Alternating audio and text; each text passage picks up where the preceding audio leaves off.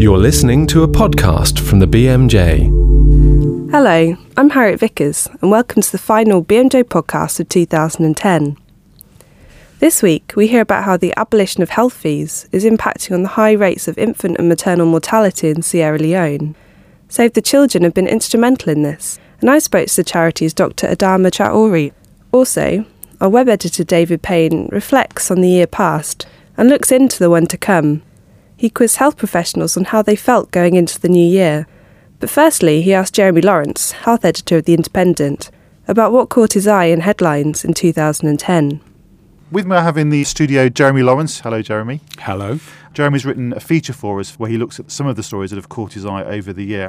Where did it all go wrong? You started off in a very optimistic mood. Uh, I get the sense that during the course of the year, things changed slightly. Tell us about that. I think they certainly did. The NHS started the year in the peak of condition, you know, funding at record levels, patient satisfaction at record levels, manpower at record levels. By the end of the year, it was all looking rather different. Yes. Uh, with funding frozen, uh, savings of 20 billion, and of course, this enormous reform, which no one was expecting. Andrew Lansley has lately been trying to portray it as evolution rather than revolution. Yes. But there's absolutely no doubt that the scale of these reforms is enormous and it is going to cause enormous disruption. Yes, I think there's a sense that these have been rather foisted upon the uh, the health service. I don't know if you, if you think- sort of share that view. I think that's exactly right. I think you have to divide the objective of the reform to devolve power to the periphery. So strip out two layers of bureaucracy and devolve 80% of the budget to GP consortia. And I think there's a measure of support for that. Where there is much more concern is over how you get to that point. Hmm. 2,000 primary care managers have already applied for redundancy, and these are the people who are going to have to deliver the 20 billion of efficiency savings. I read last week, I think in the Times, um, uh, there was a description of Andrew Lansley as a sort of very organised man, and uh, this is where this is coming from. I don't know if you share that view. Yes, he served longer in opposition than any previous health secretary. I think what he would say is that actually the only way we're going to achieve the productivity savings that are required is through reform. And certainly the, the evidence shows that over the last 10 years, as the money has gone into the NHS, productivity has actually fallen. Yes. So, I mean, on the GP side, I think the disquiet focuses around, you know, are we really interested in the bureaucracy that is going to be involved in doing this? Most GPs, I think, want to get on and treat their patients. Yes. And on the hospital side, I think they're feeling rather neglected. The risk for them is that there will be a very strong bias in favour of primary care. Health secretaries for decades have been arguing there should be a shift Yes. from hospitals into the community. But uh, clearly, hospital doctors may be feeling that they've been left out of the count on this one. Yes. Um, you've talked about nudge. Tell us about nudge. Yeah, nudge, yes. All governments are, are, are terrified of being cast as nannies. And Lansley's argument is that there should be a still a small place for regulation, but that we ought to be encouraged to lead healthier lives. I mean, the classic example is organ donors. You know, We've been struggling for years to increase the number of organ donors, and a simple way of doing that, it is argued, would be to include a box on the application for driver's license, Yes. where you simply tick, and that's the kind of thing. Personally, I think nudge is a, is a thoroughly good idea. But I also think there's a very strong place for regulation. And the classic example there is the ban on smoking in public, which Yes. has been widely accepted, already showing major health benefits, uh, a piece of completely successful legislation. How about the Quangos? Another phrase that sort of we've talked about a lot this year is the bonfire of the Quangos. Nice is one example. There are changes there. Tell us about those and what impact you think they'll have. Yes. In any system with a limited budget, there has to be some method of allocating resources. Yes. And NICE is the best mechanism that has so far been devised for doing that. And now the government is moving to curb its powers and reduce its role.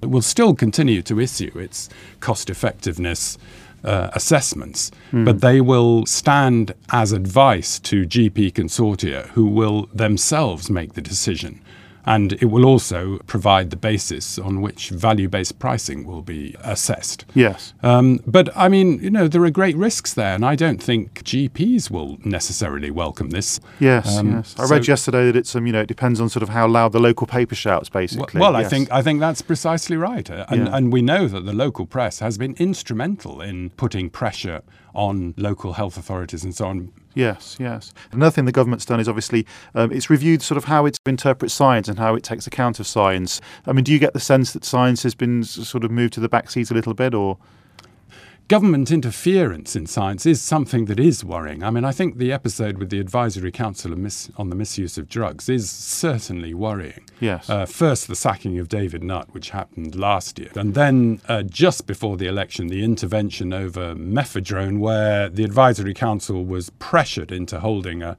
a meeting. And after the Advisory Council had come out with its advice that mephedrone should be banned, Alan Johnson announced a ban. Yes, And, and it did look very much on that occasion as if the council was caving into political pressure. Just a couple of months ago, the government announced that it would remove the requirement for scientific advisors on the advisory council. It looked very much as though the the place of scientists as hmm. advisors to government was being pushed to the back burner. Just finally, Jeremy, we often ask you if there's a quirky story that's caught your headlines. You know, a sort of silly season story, or a fun story, or a very nice human interest one that um, that you particularly enjoyed working on. Um, well, I think I think the story about the toothbrush is rather Right. nice. I Yes. must say. This, this is the one that says people who neglect their toothbrush have a 70% higher risk of heart disease than those who brush twice a day. Yes, Yeah, it's yeah. it's it's not new uh, that that information, but it's very strong evidence, and it's a simple thing to understand, of course, for readers, and rather surprising too. Um, I mean, the other thing I would mention, of course, is the victory for Simon Singh in his, in his yes. libel victory against the British Association of Chiropractors. There is great concern about the impact of libel in scientific debate. Yes. And uh, we know about Peter Wilmshurst, whose case is still pending. Um, and there was another case of a, a scientist who criticised a cream claim to increase the size of your breasts. Then there must be free scientific debate, and there really is no place for the libel laws in inhibiting that debate. Yes, yes. Great. Well, Jeremy Laurance, thank you very much for joining us again. And Thank see you you. next year. Thank you very much. So that was Jeremy's take on 2010. But I also caught up with some people who have written for the BMJ in the past 12 months to ask them how they felt the year had gone and to look ahead to 2011. Simon Wessely, director of the King's Centre for Military Health Research Institute of Psychiatry at King's College London, explained why he's feeling positive about changing attitudes to the armed forces. I've become much more positive about the way in which the people understand and respond to the armed forces. Instead of seeing them as a kind of alien culture that's nothing to do with us, they're seeing them as part of us, but also different, and understanding in a mature way the kind of risks that they take, the reasons they do it, and also the kind of pride and courage that they show. So we moved away from the kind of, oh God, you joined you joined the army because you know you're too stupid and you couldn't get a job, and now you come back, you're a victim, and you're going to be on the streets or you're going to be in prison. Both of which, by the way, are completely wrong.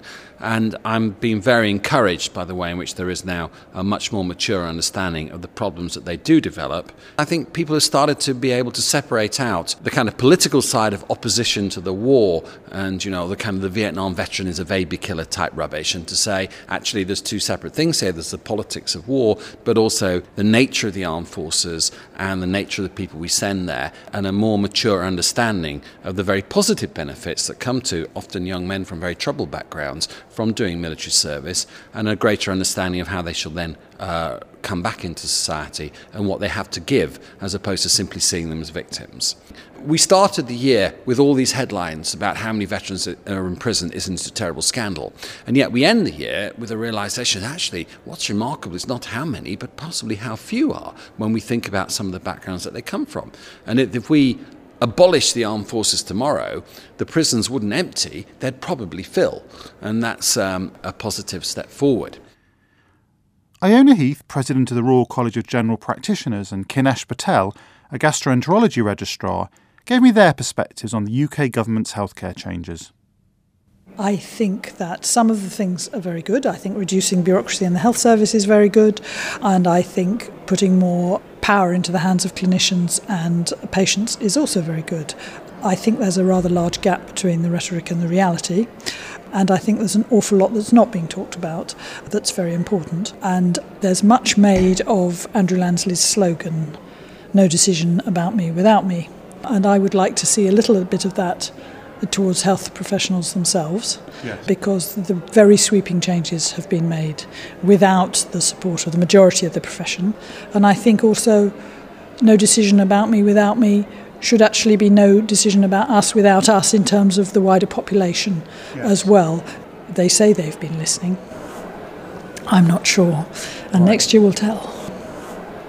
I'm mixed about them. I think everyone working in secondary care sees huge inefficiencies that we would all like to address and crazy, crazy decisions that are made keeping people in hospital because tests can't be organised as an outpatient, which we'd like to see changed. And on the other hand, movement to GPs taking over commissioning that does make people a little bit scared, partly because those GPs likely to be involved in commissioning are likely to be those ones who aren't necessarily seeing patients.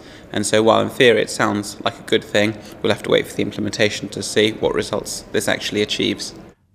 Maternal mortality is still a huge international problem, but Jim Drife, Emeritus Professor of Obstetrics and Gynecology at the University of Leeds, is feeling hopeful about tackling it. There are different traditions in different parts of the world. A lot of places that the health of mothers has just been ignored, and the United Nations Millennium Development Goals have pushed it politically to the front. And even in this country, I mean, successive politicians have really decided that that is an issue, and uh, it's one of the few areas where funding has been increased rather than being decreased in terms of overseas aid. So yes. there's that.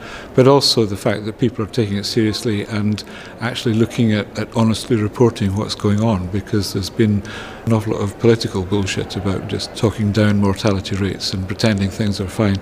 Um, and now there's a more realistic uh, look at what really is happening. So there's a, a bit of optimism on a kind of global level. Finally, a wider use of blood pressure lowering drugs is top of Malcolm Law's wish list. He's Professor of Epidemiology at the Wolfson Institute of Preventive Medicine, Barts and the London School of Medicine and Dentistry. I would like to see blood pressure lowering drugs used a lot more widely. Whether that will happen in the space of one year or whether it will happen more gradually over the next decade or so, but either way, I think there are too many barriers to their uses. I think for the great majority of older people, the benefits of taking them greatly outweigh the hazards. We advocate using three drugs in low dose combination, and we've shown that the low dose does a great deal to minimize side effects from the drugs. Certainly, the side effects should be closely monitored, but I think there's too much fuss measuring people's blood pressure lots of times I think virtually the entire older population in this country might be called hypertensive, if you use that word, and that the great majority of, uh, of us, if not all of us, would benefit by taking blood pressure lowering drugs in low dose combination, right. reducing strokes and heart attacks. For this year's BMJ Christmas appeal, we've joined forces with Save the Children. Some of the money we raise will support the charity's work in Sierra Leone and I'm very pleased to have Dr. Adama Traore on the line, a health programme advisor for Save the Children, to tell us about the situation in the country and also where funds go. Thanks very much for, for talking to us, Adama. Thank you very much. Uh... So, Sierra Leone has very high rates of infant and maternal mortality. I believe a study in 2008 showed that 89 babies died for every 1,000 births and for mothers that was 857 deaths for every 100,000 deliveries. The government's recently put in place a programme. Can you tell us more about this and, and how it has changed healthcare in Sierra Leone? In 2009, a National Health Sector Strategic Plan has been put in place. And the aim of this plan is to reach the goal of reduction of maternal and child mortality. And it has been noticed that uh, one of barriers to, to, to healthcare is user fees. A national public health survey has been done, and this shows that 88% cannot get access to healthcare because of lack of finance. But before that, we ourselves, as Save the Children, we conducted a mini survey, and we found out that women are not accessing to healthcare because they haven't money. You know that Sierra Leone has been uh, through 11 years of war. People are very poor. They are living uh, with less than one dollar per day. So we started some advocacy work towards abolishing user fees and putting in place a pro-poor health financing option. Even before the national survey, Save the Children was working, Save the Children was lobbying the Minister of, of, of Healthcare about the removal of user fees. In 2008, the government himself, they noticed that uh, user fees is a barrier because, because of, of, of money. Who has the programme affected? Which groups has it been able to change their, their access to healthcare for? Children under five, pregnant and lactative women. So these two groups are now getting free health care. And it's only been eight months since the, the free healthcare programme was put in place, but have you noticed any positive impacts since then? Definitely. You know, it's well documented that if there is uh, free healthcare, the utilization rate will increase. And in Sierra Leone, this is what we are noticing. And now, if it is free, this means that people will get access to care, they will go to hospital, they will be able to deliver safely. Ladies are now attending hospital to deliver. The antenatal care, there is an increase of about 100%.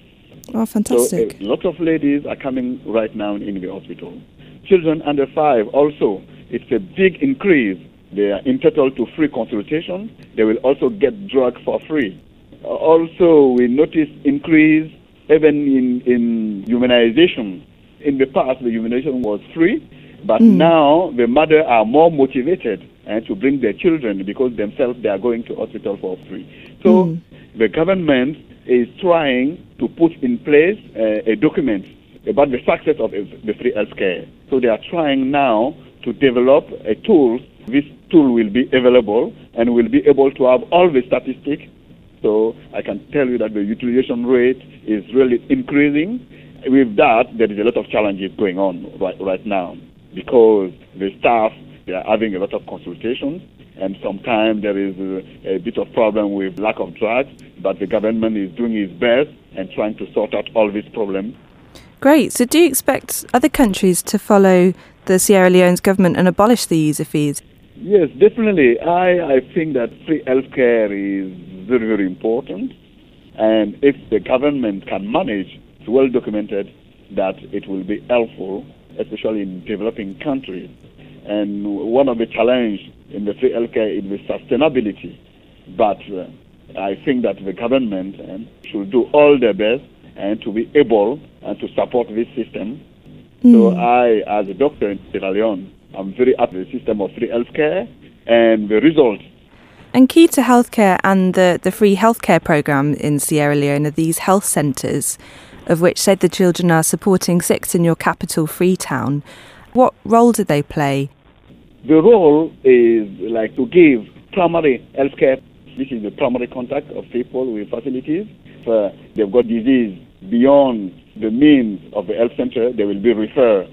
In Sierra Leone, there is a lot of diseases in children, a lot of cases of pneumonia, there is a lot of cases of malaria, of diarrheal diseases, and we also have a lot of cases of malnutrition.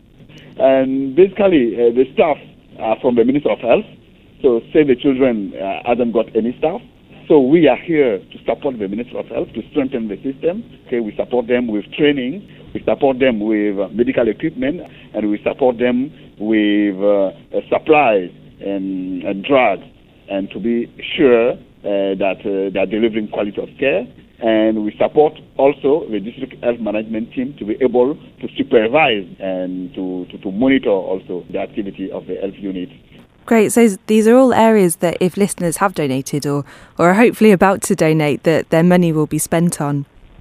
And you know, this free healthcare initiative is not an uh, easy task because uh, we need a lot of support, uh, like uh, being able to provide medication, being able to monitor the system, talking about the sustainability. So it's uh, going to be helpful if people can help uh, to, to, to, to make the free healthcare a success. Well, I hope very much that your success continues and that our Christmas appeal is able to raise more funds to help you carry on doing that. Uh, so thanks very much for speaking to us, Adama. Thank you very much. Journalist Kimberly Johnson has visited the Kroo Bay Health Centre in Freetown, Sierra Leone, and you can read her article on the work there on bmj.com. If you'd like to donate, UK listeners can give £5 by texting GIVE to 70555, and you can also contribute via bmj.com forward slash save the children. That's everything for this week, and this year, in fact. We'll be back in January, so join us then. Thanks for listening. For more information about this programme and other BMJ Group podcasts, please visit bmj.com.